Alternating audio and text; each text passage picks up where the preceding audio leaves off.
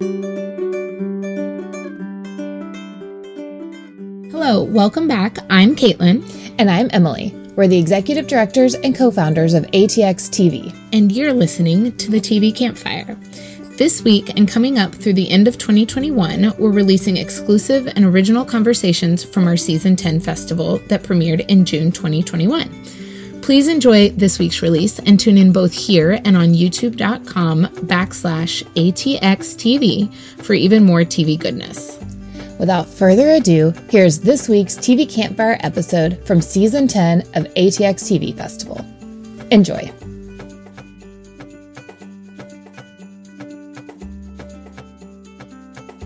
Hello, everyone, and thank you for joining us for ATX Television Festival Season 10. I'm Emily Gibson, one of the co founders of the festival, and we are reaching the end of Monday. But this is the type of Monday that I can get behind because we've gotten to hang out and talk TV with you all day. So let's just keep going with that a little bit longer. I have to say, I was nervous to meet Tom Fontana for the first time when he came to ATX a few years ago, mainly because the characters he creates can be a little intimidating, scary, terrifying. Yet he is one of the kindest people I've met, and we are so grateful to him for being part of the ATX family and agreeing to let us host this Oz retrospective. As you know, our mission at ATX TV is to celebrate celebrate great television, and it can be argued the golden age of TV started with Oz. It elevated the one hour drama to a whole new level and paved the way for the next generation of premium cable series. With that, I'm going to hand it over to our moderator, Eric Deggans, of NPR to let him take it away. Eric? Hey, uh, thanks a lot. I really appreciate this. And welcome everyone to the 2021 ATX Festival's panel discussion with cast and producers from HBO's pioneering prison drama Oz. I'm Eric Deggans, TV critic for National Public Radio and a longtime Oz fan here. And uh, we've got a murderer's row, no pun intended, of actors and producers from the show. So the show itself, I think, is about a month away from his 24th birthday as we tape this. So we got a lot to talk about. Let's first say hi to our panelists, creator, writer, and executive producer Tom Fontana. Tom, welcome. Star and director Terry Terry Kinney, who played Tim McManus. Hello. Star Lee Tergesen, who played Tobias Beecher. Dean, Dean Winters, who played Ryan O'Reilly. Hola. Harold Perrineau, who played uh, Augustus Hill. And Kirk Acevedo, who played Latino gang leader Miguel Alvarez. Thanks so much, guys, for joining us. We really appreciate it. Great to be here. So I'm going to start this out with a blast from the past. I don't know, did you guys ever see this book? that yeah. came out right when the show um, uh, concluded. And uh, HBO sent it to me. This is how long I've been covering television. HBO sent it to me when the show concluded. I'm so bummed that I'm not there in person because I would make every one of you sign it. But when you look at this picture, look at these young guys. Can you see that? Uh, what do you think when you funny, look man. back and, and you see you see that picture? You young guys looking all tough. tough. That's funny. Very tough. Man. I said looking. you know, the, tough, the toughest looking one was is Eamonn Walker, and he's still pretty tough. So yeah, that's true. That's very true. So, so you guys were the first uh, original drama series on HBO, um, and the series finale uh, aired, I guess, uh, about 18 years ago. And that so that's enough time for us to get some perspective. Um, so I want to ask you, uh, and this is for all of you, not just Tom. I'm sure he's going to take the question first. How do you think Oz changed television? I mean, can you look at modern shows that are on TV now and see sort of the C's, the DNA of what you guys were doing on the show back then? Well, I, I will start. I, will say this: I don't think um, I don't think Oz changed television except in one regard, in that um, HBO trusted me as the writer and producer of the show to make the show I wanted as opposed to the show they thought they wanted. And um, I think that gave permission to David Chase to do Sopranos, Alan Ball to do Six Feet Under. So it's less about narratively, I think, and, and I'm sure all of them are going to disagree with me, but I think it's more about it's more about that um, we took a chance and and it allowed it has allowed other people to make programming that uh, and TV shows that that take a chance. I mean, I, I I'm going to jump in here. I mean, I, you know, Tom Tom is the most humble guy in the room, but I you know it's you know these days when you when you when you watch the landscape of television and movies and a lot of people are kind of patting themselves on the shoulder saying we're so diverse we're so diverse but there wasn't a show before oz that had a lead muslim character that had a lead gay character that had a lead um, you know uh, uh, uh, handicapped character i mean tom broke down more barriers than anyone's ever known and it gets i you know i mean i know that I think I'm speaking for the rest of us. We were all so proud to be a part of this. And when we when we started on this journey, we had no idea what was going on.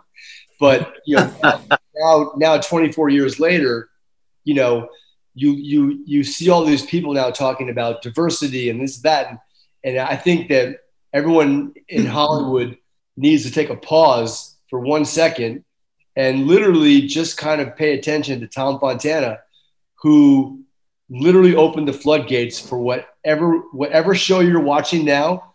Tom Fontana is responsible for that show, pretty much. Here, here, here. here. Yep. Wait yeah. a minute. I don't think I want responsibility for all the shows that are on television right now. on you. The, the, Real Housewives of Atlanta, Tom. Come on. That's all on you. I'm, I'm personally, I'm personally blaming Tom for the fact that we have nine Dick Wolf shows on like the two different networks. So that's, oh, no. that's, that's your fault. Yeah. Can't blame him for that. Uh, but you wait, know, listen, before you move on, I'm just going to okay. jump in really quick. And I know he said he didn't change TV. I'm just going to have to say it because anytime anybody ever asks me, it's the first thing I say. 100% Tom Fontana changed the way that we watch television today. Like, I don't care really what he's saying about like like him being able to do the show that he wanted, that changed the landscape of television. I, I, I think forever. Like now people get to tell these stories that they weren't getting to tell before. Uh, you know, what Dean was saying with diversity is there, storytelling is there, taking chances there, and nobody was doing that before Tom Fontana and changed the entire game. And that that's, that's what I fully believe. Yeah, I mean, HBO on its website cites uh, Boardwalk Empire, The Night of, and Game of Thrones as uh, TV shows that were inspired uh, in part by Oz. So I, I, I, I did I, I, did a show uh, seven years ago that was canceled after a little while called Battle Creek, and it was Vince Gilligan's uh, second show after Breaking Bad, and I was sitting on the set with Vince Gilligan, and he told me he was a college student in Virginia, and that he became a writer because of watching Tom Fontana's work on Homicide, and that he made Breaking Bad because he thought he could get away with it after watching Oz. Period. Okay, I'm starting to think like this is my funeral. I miss him. I miss him. But not only that, there's, there's, a, there's a bunch of other shows like Lock Up Raw, Prison Break, The Orange is the New Black. None of those shows would have came to fruition without Tom Fontana doing Oz. You know what we what we filmed uh, back then, like 20 years ago. My God, they still don't. They still graphically don't show and do and go to places that we did back then. To this day, you know, people look at Game of Thrones and they go, "Oh my God, it's so graphic." It's not compared to Oz. Not really. Exactly. Yeah. Exactly. And Terry, I wanted to ask you. I mean, I you're just, not just a cast member. Oh, sir, sir, Come on. That when back then there was three networks in Fox, right? And the I, I the balls to write something like this. That was that was nobody knew what how people were going to take it. You know, we were all out there with you know with literally with our dicks in our hands, going, "Let's see what happens." But you know, yeah, you literally had your dicks in your hands. But anyway, literally. but, or now know, everybody. just the courage to write something like that. It you right. know it, it made way for everybody. Hey, do you guys remember the first season when we would film stuff and then we would do the extra take for television? And then like, after, after after Lee sits in JK's face, we all go like, "We're never going to be on television." Television. yeah, no, for the air, for the airplane. Yeah. yeah. You yeah. they ever actually use that? oh, I, I, it was like Adewale had a scene. Uh, they said you got you got to shoot this for airplanes, and I was like, it's never going to work. We could all we would be able to show is Sister Peter Marie, and and um, and they said shoot a scene, shoot a scene. So we I picked the worst scene we could possibly do with uh, Adewale going like fuck you, you, blah, blah, blah, cocksucker, blah, blah, blah, blah, blah, swear word, swear word, swear word. And then I said, okay, let's shoot the, the, the airplane version. And he said, hey now. and, and, and, and HBO went, all right, we got it. Forget about it. no, I, I, hold, hold, but Tom, remember, I, I think the final straw was what um, I uh, was when Lee was taking a shit in JK's face, right?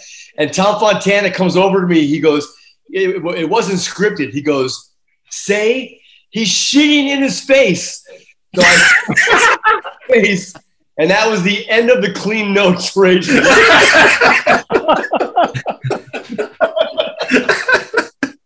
oh man, you, you, guys must have given the the the, uh, the censor at uh, at HBO a fucking heart attack. Well, I'll tell you the God's, I'll tell you the God's honest truth. Um, in six years, we got three notes from uh, HBO. Wow. Do you remember what they and were? I, and, and, I told them to go fuck themselves. no, no, no, I did. I did the three notes because I figured if you get if you get one note every two seasons, you might as well do what they ask. Do you remember what they said? One was about it was a scene, it was a flashback. I don't remember whose whose character, and he was pointing a gun at children. And they the note was, Can you can you cut it? Can you cut two seconds out of the pointing the gun at the children? They didn't say cut the pointing the gun at the children. They said just cut two seconds out of it. I was like, sure, yeah, yeah. Yeah. Things that, like that. that that's somebody justifying their sorry, I think maybe. Uh, so, uh, so, but Terry, I wanted to ask you. I mean, in addition to being a cast member, you also directed episodes, and so I wonder, like, when you were working on the show in particular, um, did you have a sense that you were doing something different, that you were making TV history in the way that you ultimately did? Oh, there's no question about it. I mean, we first of all, the number of pages we tackled a day was was something that I don't think anybody was doing at all back then. I don't know if they're doing it now.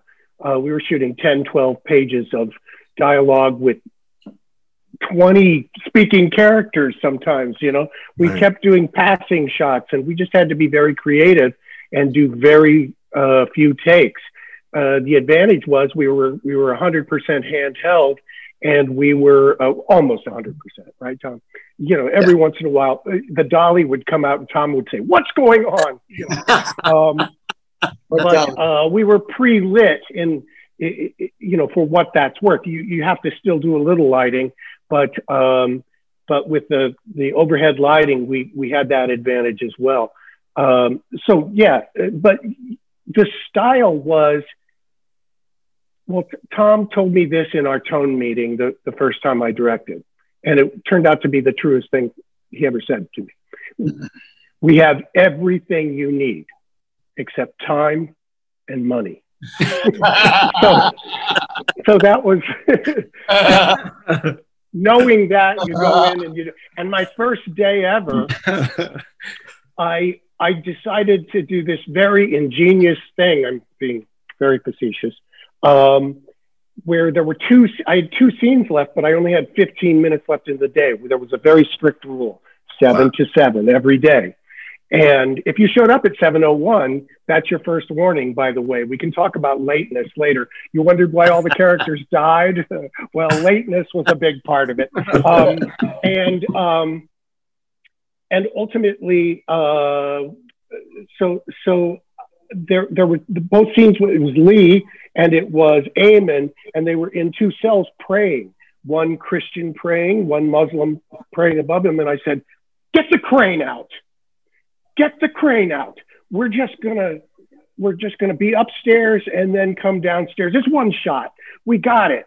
Well, you know, they started loading the counterweights, and all of a sudden it's 10 after 7, 7 15, mm. and we're not getting the shot. And I'm standing there going, come on, come on. And I hear someone whispers in my right ear, You're making me regret my decision. and I turned around, and Tom was walking away. so the next night I, I wrapped at six o'clock. That's awesome. That is so awesome. So um, now I'm gonna I'm gonna bring up this book one more time because um, in the in the dedication to it, uh, Tom actually dedicates this book to the actors of Oz, and he says, um, "quote They have balls for days." Is what he says in the dedication. So I'm wondering, Tom, if you could tell me about uh, the ballsiest thing that you asked one of these guys to do, and then I want to hear the story from their perspective. Wow. Um, hmm. Oof, that's oof. Well, I'll, I'll, I'll, I'll, I'll tell this story as quickly as I can. Um, um, at the ballsy thing. Wait a minute. Now I'm trying to really think. I'm looking at their faces just they're all think going, about Lee. Please, please don't call on me. Ten of them. I was I was going to keep the uh, Nazi tattoo on the ass in my back pocket in case you couldn't think of anything. Yeah, no, no, no. the the the uh, for for Beecher, the moment when he uh, had to give um, uh, one of the Aryan brothers uh, a blowjob, and he bit off the tip of his penis. I pick and, too. and and and then later had to spit out the tip so we could see it. I think you spit it in the sink or something, Lee, uh, if I'm if I remember no, correctly. Was, Nick Gomez had the greatest idea, which was it was like as we close the little window into solitary, I just want you to find like a little piece of penis up in your gums and just spit it out right before. Oh God! And it was it was a hot dog, wasn't it? Piece of a hot dog. It was something. a piece of a hot dog. Yeah. Every, everything yeah. was hot dog. So now, by but by that time, had you had you asked Lee to do so much that that didn't seem out of the ordinary, or was that really like a big thing to ask of him? Um, no, no. I mean, Lee and I had worked together before, so he uh, he was already like prepared for me to ask the worst of him. Um, but um, I don't know, Lee. What did that particular one bother you more than well, any it, of the other things you had to do? It was again on paper it didn't seem so bad but then you realize you're like having to grab this guy's ass. And also actually the worst part of it was at the beginning of every year we would i mean at the end of every year we would show the first episode at a big wrap party. Oh. And so where everybody's like packed into this sports bar somewhere and i'm like okay great show's gonna start. And then all of a sudden i'm like oh my god i'm about to bite dick off. I got to get out of here. And I start to like make my way towards the door because I figure everybody's going to go, oh, what? The? But then as I got to the door, uh, it happened and the crowd went crazy. So then I was sort of like, all right, six. That's awesome. Yeah. Do any of the other guys have any uh, stories about what uh, Tom made you do? I'll, I'll tell. I'll, I'll, tell a quick story, and and, uh, and all and everyone in the cast hated me for six years, but um, in the third episode, I had to do the thing where I, I got thrown into the in, into the hole. Right mm-hmm. now, um, you know, no one had been naked on the show. Harold had been naked, jumping off of the um, uh, in the first episode, running away from the law. But right. like, I think it was kind of like a, it was like a dark, you know, it was dark outside. So I'm getting ready to go into the into the hole in our in our prison um, uh, um, guy was it Richard Stafford? What was his name? Stratton. Who remembers? Richard, Richard Stratton. Yeah, he was he was our, our, our consultant. He takes me to the side. He goes, "Hey, Dean." He goes, "You know, in maximum security prisons, when they throw you into the hole, you, you have to go in naked." And I was like, I was like, "What?" He goes, "Yeah, you, you, have, you have to go in naked." So I, I go to Tom Fontana. I said, "Look," I said, "Richard Stratton just said that, you know, when you go in the hole, you got you got to be naked." And Tom's like, "Are you willing to do that?" And I was like, well, I, I don't want to do it, but I, am going to do it because I'm, I'm trying to stay true to the character and, and the show. So I did it and we shot that episode. It was freezing on the stage and I'm Irish, so do the math. Anyway, to. I was going to say a likely excuse, but anyway. so, so, so, so, cut to now.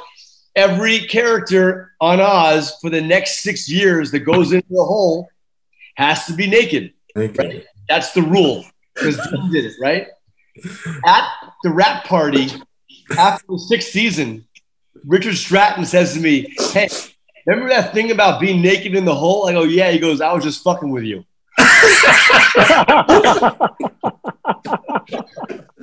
you know, I just watched that yesterday. I just watched that yesterday, and it remi- and it reminded me of still how little we see full frontal nudity of males on television. Um, even even in uh, you know, yeah, we, yeah, you did it. You killed it. Thanks.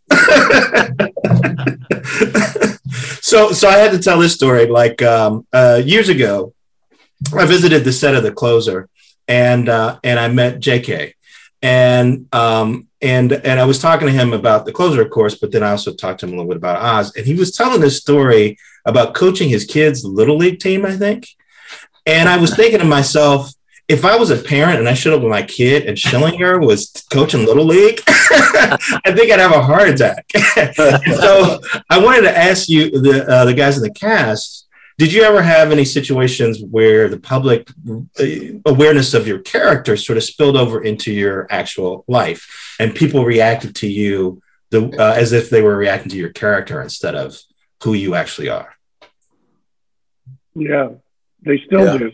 I mean, it, it's interesting because I, I a lot of I didn't realize that HBO was so so big in the prison system, but um, but it is, and um, I I've had so many people come up to me and say, "I wish you were my warden," and you know, and they think I'm a real warden. Um, but you know that that compassion that my character uh, showed for the for the uh, inmates, uh, they they they they felt lacking in the real prison system. So that's happened a lot. I, I remember being in a in a store once. I walked into a store to buy it's a little corner store. I walked in the store to buy something, and there was a bunch of uh, dudes, you know, like youngish dude, and there was one guy who was clearly the leader of those dudes, and he uh, he walked up to me. He said, "Yo, what's up?" I was like, "What's up?" He's like, "You on that show Oz, right?" I was like, uh, "Yeah, I am." And he like kind of leaned in and was like, "People don't know unless they know, right?" I was like, I mean, I don't actually know. I mean, TV, but I, I imagine what you're saying is true. you didn't actually say all of that, did you? I, was, just like, yup. No, no. I, I got the fuck out of there because you scared me. awesome. I remember. I, I remember. I was. I was with Lee. Lee and I were at an event. Oh my god! And we were in a bathroom, and and Chuck D, Chuck D from Public Enemy came into the bathroom and he saw us and he go, he looked around and very quietly he goes, "You guys got it right," and he walked out. Hmm. Wow. I just want to know what the two of you were doing in the bathroom together. we were peeing. Peeing. Oh yeah, peeing. Right, peeing. Right. You, you know, Tom, I wasn't going to ask yeah. that you know, because we had already talked about him biting some guy's dick off, so I really didn't want to.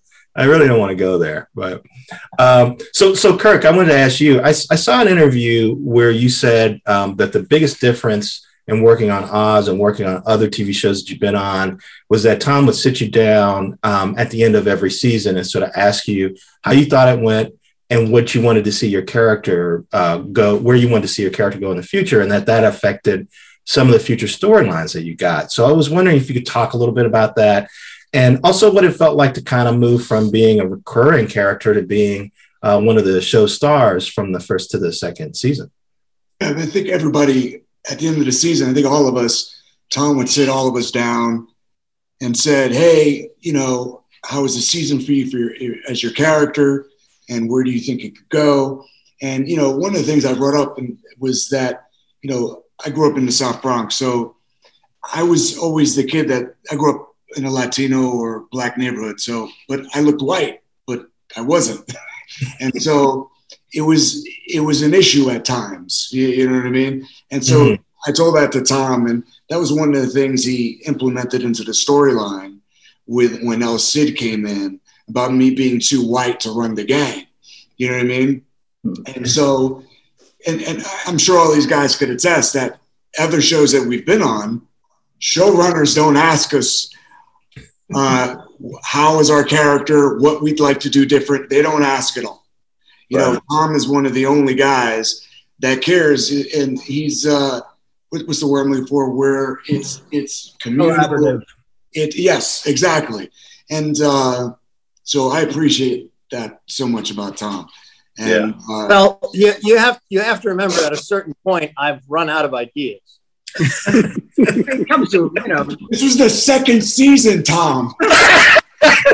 I, I was a very after, long career. After Lee shit on Schillinger's face, I had nothing. I had nothing left. You're like, I won. I won. I was going to say, I, I, would argue by getting that on television, you didn't need to do anything else. That was. you know, the funny thing about auditioning, with Alexa Fogel, who cast, she cast Homicide also, right, Tom? No, um, no, somebody else did. I can't remember his oh, name. Oh, Rex Goldstein and Lou and Lou Lou. Uh, Lou DiGiaimo. Oh, gotcha, Lou DiGiaimo. But so Alexa Fogel saw me in a play, and uh, a Sam Shepard play, and she was like, "Okay." She called up my people and said, "I have this this new uh, HBO show, and it's about prison. Blah blah blah. Would I come in an audition?" And then someone it got word got out that Tom, uh, the creator, wrote this Latino part for for someone else. He had somebody else in mind.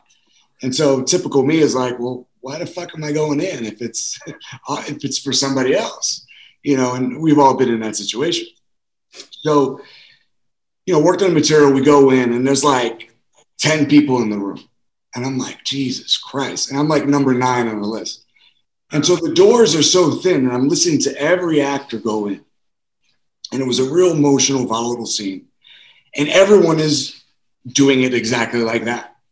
And so I'm thinking, if I just go in and do the same fucking thing that everybody else is doing, even if it's good, I'm going to be bored of hearing it. So I did something that I normally don't do, actually don't do, is I just did a 180 and changed. And I normally don't do that. I usually don't pay attention to other actors going in, but they were just yelling and screaming. And then I just did it the polar opposite just did it really small and still and nuanced. And I got a call back and uh, met with Tom, and then I got another call back and met with uh, the directing producer at the time. Uh, I forgot her name, but uh, Darnell. Uh, yes, Darnell. And it, it worked out. And so, and you know, that's amazing. I love that. I love that story, man. Well, thank so, you for not hiring the other guy, Tom. Fuck that guy. Yeah. yeah. Although so, now that he knows that that was your choice too, he probably wouldn't have hired you in retrospect if he could go back and, but, but he can't. You're blowing my mind, Lee. Stop it. So, so, so, Tom, you guys pulled uh, what I have always said. I've written this several times: the ultimate TV head fake in the pilot episode because you made us think that Joz Dino, Dino Ortolani was going to be the main character or one of the main characters, and then you killed him. so, and it took me a long time to forgive you for that, uh, my man. Uh, so, did you ever second guess that idea? Um, did you ever wonder about killing off a character that compelling in the first episode? No, I, will tell you when when I met with Chris Albert, uh, Al, uh, Chris Albrecht, yeah, Albrecht, uh, about uh, the show, and we were talking about how he wanted some. He wanted a show you couldn't do on network television because you know Oz was the first was the first HBO show. So he um, he said, "What's the one thing you've always wanted to do in a pilot that you've never been allowed to do?" And I said, "Kill the lead character." Mm. And he said, "Well, let's do that then." So then it then then it then it was my responsibility to make that character as uh, interesting and compelling as possible so that when he died, you really did feel it. But what I wanted to do was to say to the audience, this is not a show where you lean back in your chair. This is a show where you have to lean forward because all of these characters, all of them are in danger at any given moment. And that keeps that, I think, kept the energy of the show uh, alive the whole time is because you had no idea which which character was going to live. Actually, I'll tell you a funny story. The script would come out on the first day of prep, and you would see the actors going like this. They'd be going like, "Are we dead?" And then, and then they and they get to the end. They go, "I'm alive! I'm alive!" you know, talk about influencing TV shows. I heard that happened on The Sopranos too. You know, um, yeah, yeah, there are very few wasn't shows. There a practic- wasn't there a practical matter uh, uh, uh, uh with um, with uh, that actor jo- John Seda? John Statham. Right? John Statham. Uh, in killing him, didn't you move him over to homicide?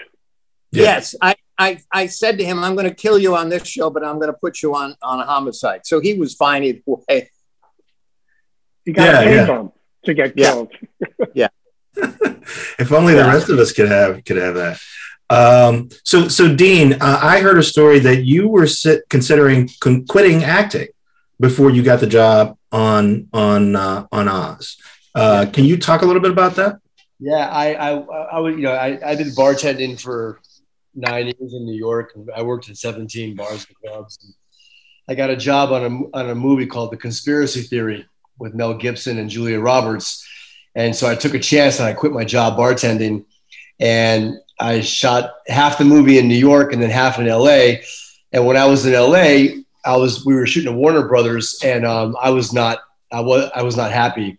Um, they, they they gave me a different part than what I was told I was going to have. And I was sitting around and I was bored and I didn't like it. Um, and so I got, I got really depressed. And Tom was visiting Barry Levinson on the set of Wag the Dog uh, on, the, on, the, on the sound stage next to the conspiracy theory. So Tom comes to my trailer and, and I, you know, I'm like, listen, you know what? I'm just gonna, I'm, I'm gonna get my job back as a bartender. I'm better at that than this. And Tom goes, you know what? I'm doing this little kind of experiment with HBO. He goes, just hang in there, finish this movie, come back to New York. And then I came back to New York, and then six weeks later, we, we were on the set of Oz. But I was really considering, I was I was going to leave the business after my first job, and then that happened. Oh, I see. So that's my fault too. we would have we would have never had the uh, the uh, anarchy guy or malice guy or commercials. Yeah, so, um, but and and Dean, you also brought your your brother onto the show too. How did well, how did that happen? Well, so so what happened was uh, my brother Scott. So, so so Scott and I were bartenders, and Tom met us when, when we were bartending in, in 1991, and and uh, and Tom put me on homicide. They put Scott on homicide and then when he was doing Oz, the plan was I'll bring in Dean first, and then I'll bring in Scott second. And one thing I want to say, to uh, alluding to what you were talking to about before about Tom doing things things for actors. When I was growing up with Scott, not to get too deep into it, but when I was growing up with Scott, Scott's um, is 12 and a half months younger than I am, but he was he was always my older brother, right? Um, and so I said to Tom when Tom was going to bring Scott in, I was like, you know what? I really, I want, I want a chance to be Scott's older brother, right? And so when Tom brought Scott in as Cyril, who was really just damaged, and so that was a chance for me as a man in in to, to be an older brother to my brother. Does that make any sense to you? And that was that that was a really really beautiful thing, um, and that was a real gift. So. And well, another great example of listening to the actor and, and bringing those personal stories into the actual storyline. Yeah, yeah. The, the other thing is uh, because because I could get the the more Winters brothers I could hire, I got them cheaper. So I also hired uh, Brad Uh, right, as a writer. one of the writers. So, so did you get did you get a special prize for like three of them? Yeah, th- oh, three for the price of one. Absolutely. I did. Yeah, yeah. And, and, and I would have and I would have hired their sister too if she'd been willing to to do the show, but she wanted no part of it. they call her the smart one. Smart enough to steer clear of these knuckleheads. So, so Harold, um, uh, you know, your character, of course, was a Greek chorus for the show. But as as Dean also pointed out, you know, one of the rare examples of a character with uh, a disability who who has a starring role. And so I was wondering, um, you must have felt a responsibility to get that authentically right and and and so what was it like sort of figuring out how to play that character and also um, making sure that you got it right? And did, and was there any sort of reaction out uh, in the world uh, when that character uh, hit television? Uh, i think to this day i think to this day people still go it's a miracle he can walk. Didn't they see the Matrix? what are we talking about? Talking Did they watch Lost? so many other things, and people still literally walking down the street doing that. Um, yeah.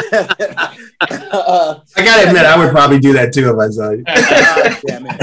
Uh, Funny um, but yeah, it was. I felt a real responsibility to figure it out, and Tom and I talked about it, paraplegic, quadriplegic, whatever, and the, the idea that it was. And I went out to some a bunch of different homes and talked to people, and like they let some people let me sit around and watch people like in, in physical therapy and all that stuff, and then I figured it out.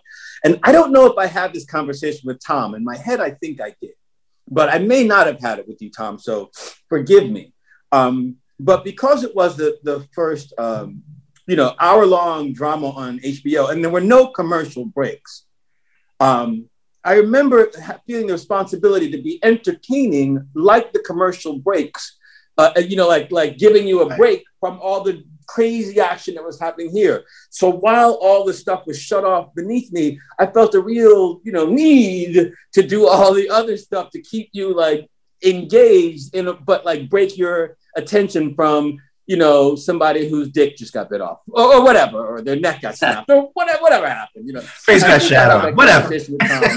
you're doing it right now. He's doing it right now. He is. Oh my god I, feel like I'm watching it I, I, I, I want to say this about Harold. We would shoot all of for each episode. We would shoot all of his monologues on the same day, yeah. and I mean he had pages of monologues to learn and I have to say, he was letter perfect 99% of the time. We would have been, we would have been in a quicksand if um, if he hadn't been such a pro and so and knew what he wanted to do and and just and you know did what he was saying because I always thought of those monologues as not as a commercial break but as a way to um, to move away from the relentlessness of the of the show. Um, and and and Harold was just awesome shoot when we would shoot them. And then when he went off to do some little movie Matri- Matri- Matrix or something. Yeah. Um, which, which Tom um, graciously um, let me go and do. that guy Kenny Reeves, well, that guy. but um, we, you know, and, and then we had to fill in. We had to fill in uh, with other people, and, and everybody was great. Everybody was terrific. But um, but then Harold came back for the end, uh, and uh, it was he went boom right back into it. He was he was just uh, yeah, it was great. it's a great opportunity. So what are you going to do, right? I wanted to ask you about being stuck in that plastic box. That it seemed like they twisted you every which way. Uh, I mean, when you were doing those. I remember when they were explaining that to me. Darnell had gone to like MoMA or something. She's like, "I got this idea. It's a box, it moves and turns." And that first year, we moved and turned and did all the stuff. And then the next year, the box sat there. Nothing. Nothing. Not, not, only that, not only that, but be, uh, the fucking things made so much noise turning That's that you had to constantly have to uh, to loop all of your dialogue because the thing was making so much noise. So I was like, perfectly. the, the one thing is, though, every director after uh, the first episode said, "Do I have to use the box?" And the box had cost it had cost so much money to build that I I promised our line producer Jim Finnerty that he could amortize the box for the life of the series.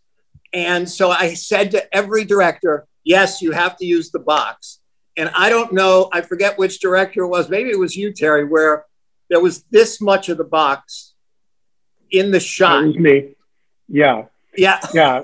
Um, but but also, I mean, the, it caused the directors great a- anxiety, but it also caused the directors like uh, uh, to use their imagination in a way that if the rest of the show was anchored in basically realism, um, this is where you could break the tenets of realism and you know you talk about harold memorizing these things. When, when i directed the second time i used the box as a huge uh, lottery spinning thing with these giant lottery balls hitting him in the head et cetera. And he had a monologue and he didn't miss a single line. And he was spinning upside down and sideways et cetera et cetera. Uh, so yes, he had to loop the whole thing, uh, but ultimately he he was spot on, and nothing could shake him from from that task. Yeah, yeah. Focused. And and I'll also say this: I, every director, I would say to every director, when when it comes to the monologues with with uh, Harold, you can do anything you want, as long as it's you know, uh, as long as it's really got some some beautiful energy to it. And then they would come to me and they'd go, All right, I want to lay out what I'm going to do. And I'd go, No, surprise me. And there were, and, and, and again, most of the time I go the day that we were shooting the monologue, I go on the set and I go, Oh my God, this is fucking genius. And then every once in a while I'd go, Why did I say I don't want to see it? But, but actually, Kathy Bates, when she directed, had two versions she had two versions because she was like, I'm just going to make sure I cover my ass. And, and, and at least one of them Tom will like. So. oh, that's awesome. Well, that, I mean, and that brings up something that I wanted to talk about because, you know, of course, you guys had an amazing cast, not just the guys who are with us, but uh, J.K. Simmons and Rita Moreno and Edie Falco and and and um, uh, Ernie Hudson. You know, just a, a, sterling cast. But you also had a lot of amazing directors. You had Matt Dillon and Steve Buscemi and Kathy Bates and Chazz Palminteri, Brian Cox. Is that the Brian Cox that we know from Succession? Yep. Directed you guys? Yep. Wow. So so how did you get um, so many well-known directors to work on the show? Can I tell a story, Tom? Yeah, go ahead a good friend of ours, a, writer named Noel Behn, who passed away in 1998. He's the reason why I, I how I met Tom. Um, at his at his uh, funeral reception at Elaine's, um, I'm sitting at a table with uh, Chazz Palminteri and Matt Dillon and Ben Gazzara, and we're all and we're all drinking and and and and and Chazz is like, yeah, that that show you guys are doing is really amazing and and and and Matt's like, yeah. He goes, man, it's really really good. And me speaking for Tom, I go, hey, you guys should direct Oz. And they're like, how's that going to happen? I go, I'll talk to Tom. Cut to the next day. The next day, Chazz and Matt called Tom, and boom! Like the next time we were shooting, I think it was the uh, I forget which season it was. Uh, the, the, they were on set shooting. Heard. Wow. I'll tell you, I'll tell you a funny thing that Chazz said to me the week that the uh, when he was done shooting his episode. I said to him because he'd never directed before, and I said, Chazz, and I'd known Chazz for years. I said, Chazz, what's the what's the one thing you're walking away from this experience directing for the first time? And he said, I will. I, when I'm acting, I will never keep a director waiting again. I have I have a I have a Chazz story. Oh yeah. So uh, first shot in the morning, it's like 6 a.m. I got to be in the shower, butt naked, and get into a fist fight. So we had no hot water. like any other day for you. I was gonna say so like a Tuesday. you know, Tom Tom was on a budget, so the showers we had no hot water; they were cold. just cold water came out. And so it's Luis Guzman comes into the scene and starts some shit with me. And so just for Chazz's first day, and Chazz directs like the characters he acts. so I'm in there, and Luis Guzman is like cracking jokes on on on on my close-ups, and I'm just dying laughing. It's Luis Guzman is hysterical, and then Chazz comes in. Hey, cut, cut. Hey guys, come on, be professional here. Be professional. We're professional. Okay, come on, get it together. And I'm like, this motherfucker's making that. Keep on doing it. Chazz gets angrier and angrier. And then finally, Luis goes, Yo, Chazz, man, calm the fuck down. Can't you see he's really cold? And he's pointing at my penis. Can't you see he's really cold? And, and the crew just died laughing, except for Chazz. Kirk, like getting angrier and angrier. So that's Kirk, that story. Kirk, and then, Kirk, and then the next day, uh, and then the next day, he found a dead horse's head in his in his. Uh, Kirk, Kirk, tell them tell them how Matt Dillon directed you. so so uh, Matt, I I love how, how Matt Dillon directs, and Matt Dillon's yeah. fucking brilliant. So Matt, you know, Matt would just come in there and it's like, so I'm in the scene in solitary, and uh, I got to eat some shit out of the toilet and, and then freak out and scream and all this shit. So I compare Matt Dillon to like Terrence Malick. So Terrence Malick would go, okay, you're dying, you're you're you're going off into the abyss, into this deep black hole, and you're sharing your soul. And then Matt cut to Matt Dillon two years later. It's like this, all right, you, you go in there, kid, and you just like fucking ah, and just fucking do it. But both, this is the thing that both directions, I understand. They both work. You know what I mean? they, they, so I love, I love. Right, but you know, we shoot very fast as well. And on uh, one of Matt's first days, we had a a DP uh, uh, who became one of our greatest directors. You know, one of our most frequent directors, and just really captured the show beautifully, which is Alex Zakrzewski. And Alex is no nonsense Polish director. Come on, baby, come on, you know, and and so he's put the camera up and so we he's are very loving. He's not just come on, come on. He's very loving too. Oh, he's, he's incredibly loving, man. I'm so sorry I didn't communicate that effectively okay. for you, Lee. Wow, um, Lee's now giving Terry direction. I don't know. I well, Alex, it, Alex it comes full circle. Sweet and loving. In the moment, I, he was very there with you, right? He it's like he's about to. It's like it's like he's about to shank McManus. It's great. Go ahead. so so Alex is there and he's kind of setting lights, etc. And Matt hasn't directed before, but you know he's very very enthusiastic, and the actors are just in the cell and they're milling around and they're talking to each other. And he goes, Alex, Alex, Alex, I like to, I like to roll on just like behavior, you know, get behavior in the room. I like to just roll on it. I like to roll on it and get it because some of it can be useful. And um, and Alex goes, whatever, baby, we'll make it happen for you. None of it did happen, of course. But he was like, we were shooting 12 pages. we don't have time for baby. okay, baby. that, that's awesome. That's awesome. So, so uh, what's interesting to me, um, the the war on drugs is going to hit its 50th anniversary this year. Believe it or not.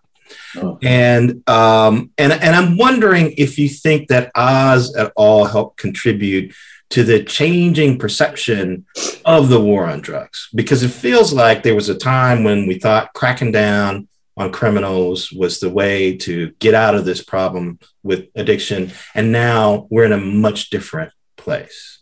Uh, and i was just wondering tom in particular but any of you guys what, what you thought about that? Uh, i'm going to defer to the to the other guys because when when we get to questions like that i don't i always like I don't. I, my answer is I have no clue, but I'd love to hear what else has to say. Anybody else want to take that?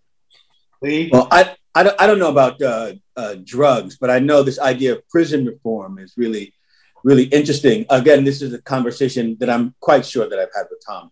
Um, and when we talked about like the violence of the show and, and stuff like that, um, and how the violence isn't um, the moment somebody gets stabbed, it is the moment they get stabbed, the reaction of the person stabbing, the person getting stabbed, the next day after they stab them, two weeks after they stab them, how that compounds and pounds, because the violence isn't just the moment, it is all the things that take place after it.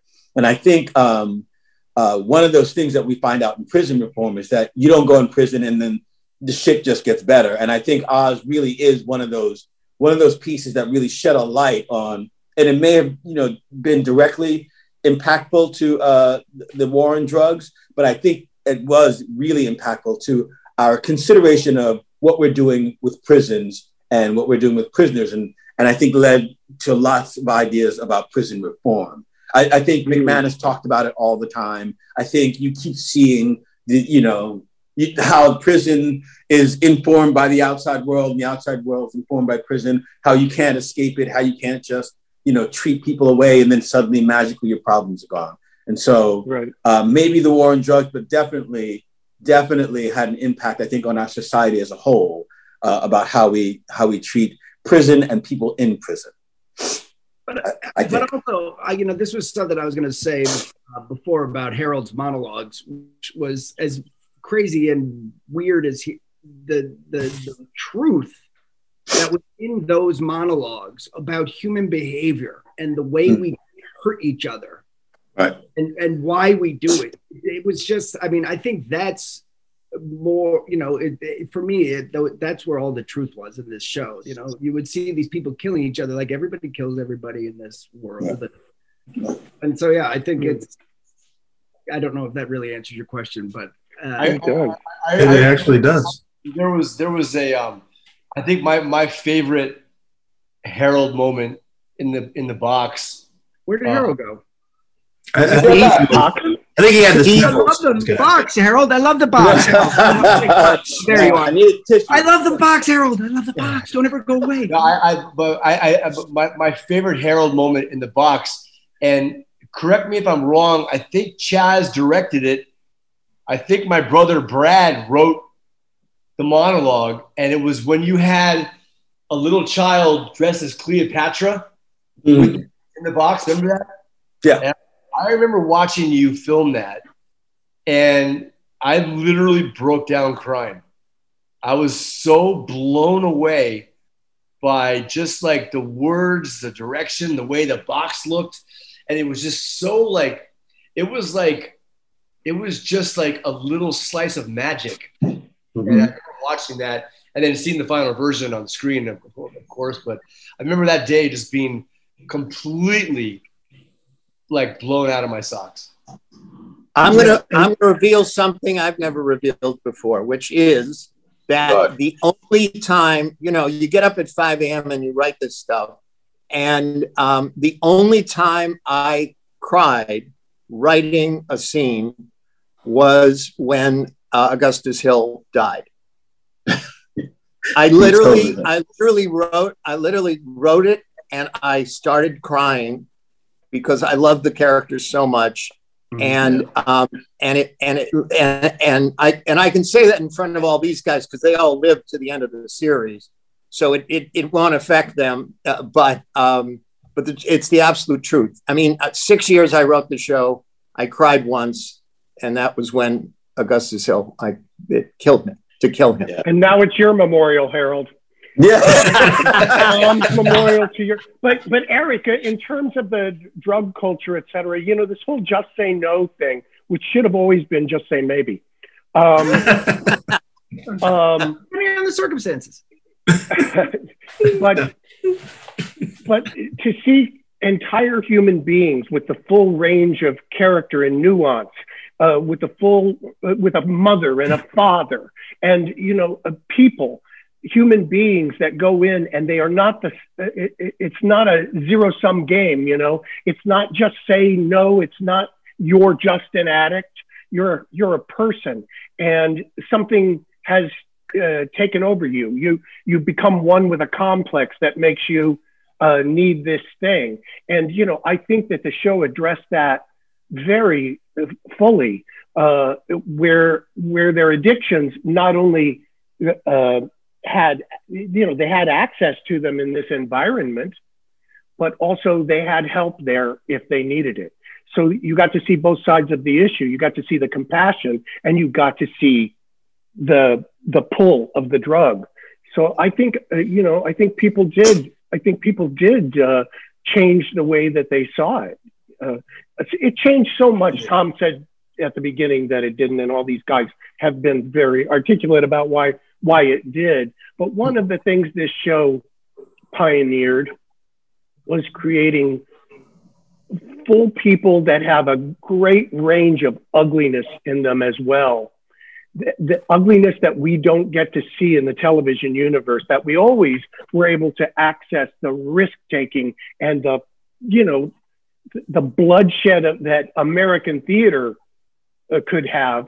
Tom brought that to the to the television. You know. Yeah. I always thought this idea of humanizing the types of characters that were normally either stereotyped or even just ignored in media was really important. This idea of like if you live in a neighborhood where you're dealing with a lot of people who've been in jail, you know they're human.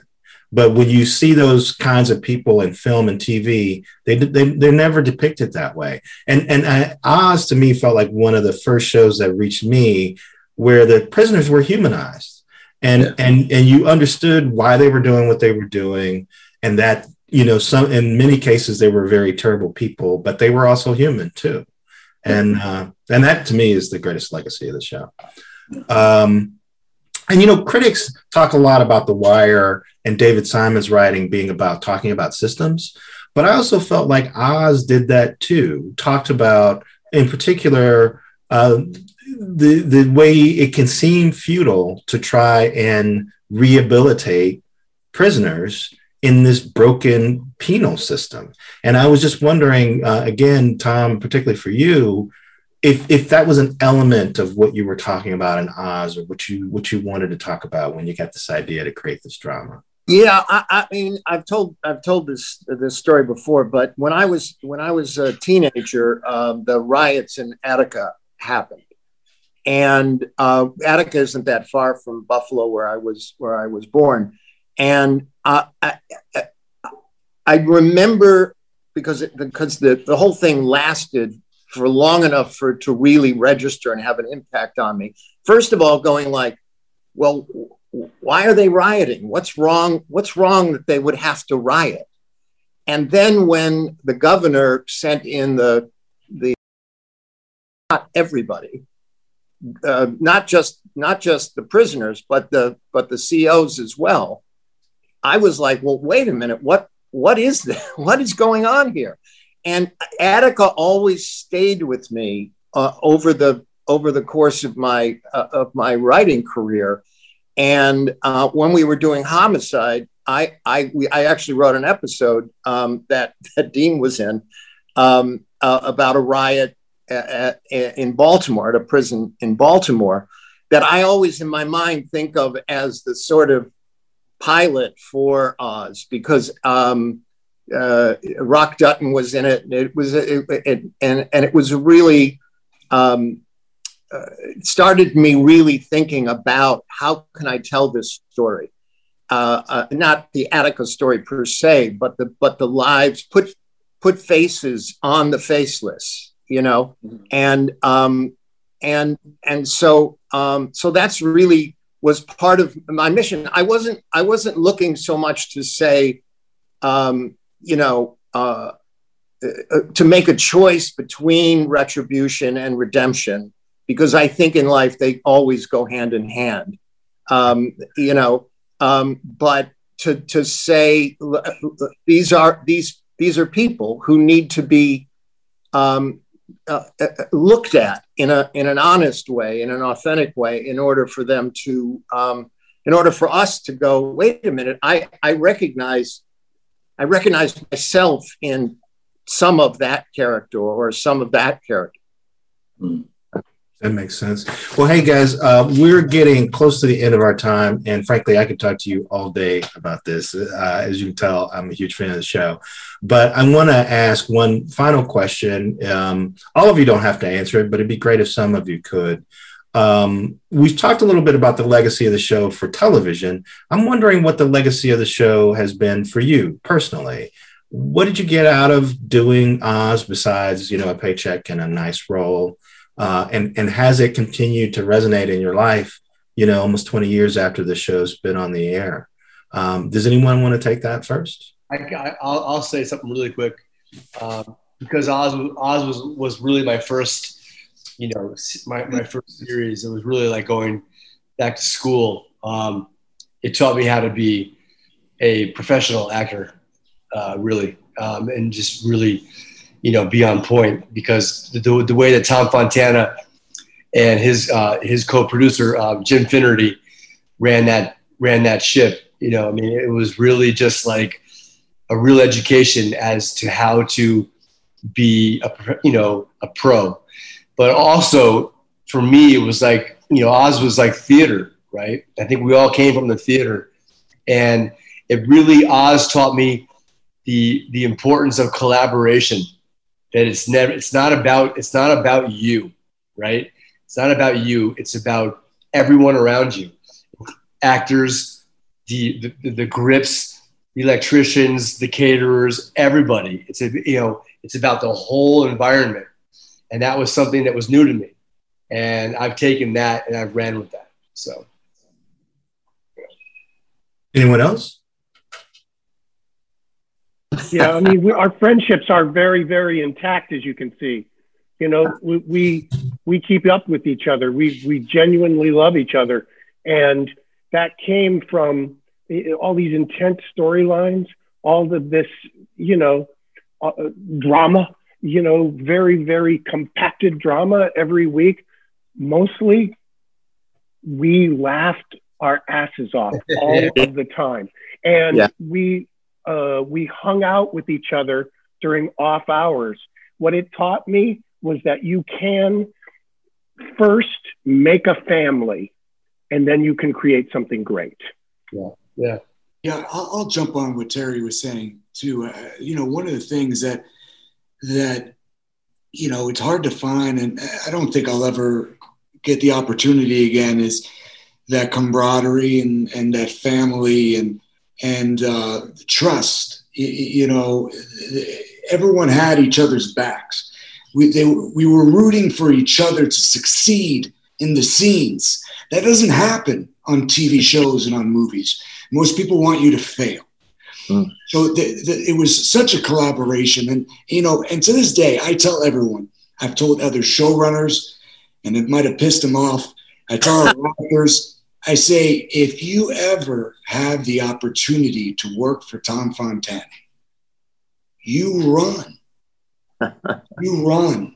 I mean, it's for, for me, it, you know, I've been doing this 25 years. It's was the best five, six years of my life working yeah. on the show, but bar none. And I look forward to the day I get to work with that motherfucker again.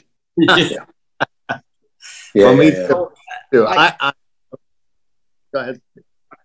Lee, you got um, anything you want to add? I was just going to say the fact, you know, the characters and the depth to which you could go into these characters and how it was always evolving. It, you know, it's, and that you were working with people that you really trusted and you knew there was no bullshit, you know, the, which is what everybody is saying. You know, it's like it was scary because we were really, you know, on the edge, but it was exciting and it was it, it, you know to be to get to say those words it's just uh, to live those lives which you know it, it was amazing. It was a you know it, yeah. yeah it changed who i was as an actor. For me hands down hands down the best experience i've ever had in uh in in in, in the te- television and film space. And you know, I, I, I, I give all that praise to Tom. The way that the way that your show is helmed is the way that it will go, you know, all all the way through. And like Terry said, we laughed, and I don't think if any of us took the show as preciously as as we're retelling it, that it would have been as good. Like we were there having fun, having a great time, but being professionals and learning. And sometimes we fucked up and sometimes we didn't. But you know, we were part of a team and we always were made to feel like part of that team by our, our Helmer. And like it is hands down the best experience I've ever had that I try to take with every to every set with me. Sometimes it works, sometimes it doesn't, but I really do. I, I, I, I couldn't be more grateful and consider myself more lucky than to have been on this show uh, in, in, my lifetime. Like I didn't even know what number one on the call sheet was when I left. I think I was number one on the call sheet once before I didn't even know. And, then, and I got someplace and somebody was like, "Well, he's number one on the call sheet," and I was like, "Well, I, am not exactly sure what that means." Because we're so used to being part of this collaborative team. Like it didn't, it's never made a difference. And every place else, it seems to be important. I don't know exactly why still. so, uh, so Tom, rest assured, we're going to save all this footage. So when you die, we when just run. God, Jesus Christ! No, man, we've got a ready-made memorial. Right Give us flowers I'm, now. I'm so happy. I'm so happy I was here to hear this. So, um, yeah. I do have one little commercial I have to do.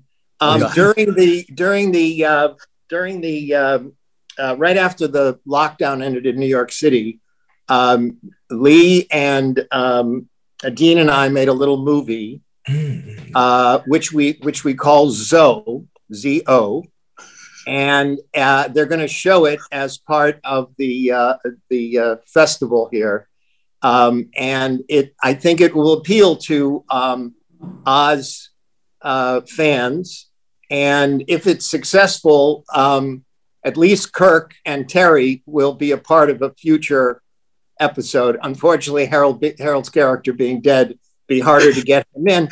But um, have you anyway, seen This Is Us? It, it's possible. it's a ghost. No, but if um, if people have a chance to check it out, it's short. I think it's only 15 minutes. Um, uh, but it'll um, it conjures up uh, the old days of Oz. Wow. That's awesome. Yeah, thanks for mentioning that, Tom. I'm sorry, I I, I meant to mention that too, and I forgot. Oh, right. But definitely check check that out. And uh, so much thanks to you guys, man. Uh, I don't I don't want to gush, but uh, when Oz came on, it, it, showed me how good television can be, and got me excited about covering it as a as a journalist. So I I uh, uh, I, am a huge fan of all your work and particularly of the show. So many thanks to creator, writer, and executive producer Tom Fontana, uh, Terry Kinney, Lee Tergesen, Dean Winters, Harold Perrineau, and Kirk Acevedo. Guys, thank you so much for joining us at the ATX Festival. And we hope uh, that you out there have enjoyed this conversation with uh, the cast and creator of Oz. Thank you for listening to ATX TV's original series, The TV Campfire. To watch these panels and more, please visit youtube.com backslash ATXTV. For details on the festival, go to atxfestival.com. And information on our membership program can be found at atxfestival.com backslash membership. Follow us at ATX Festival on all social media. As always, please rate and review. We appreciate each and every one of you for listening, and a simple click or a brief comment can help us grow and have other TV lovers like yourselves find us. Feels like enough information, right? Yep. Till next time, keep watching TV.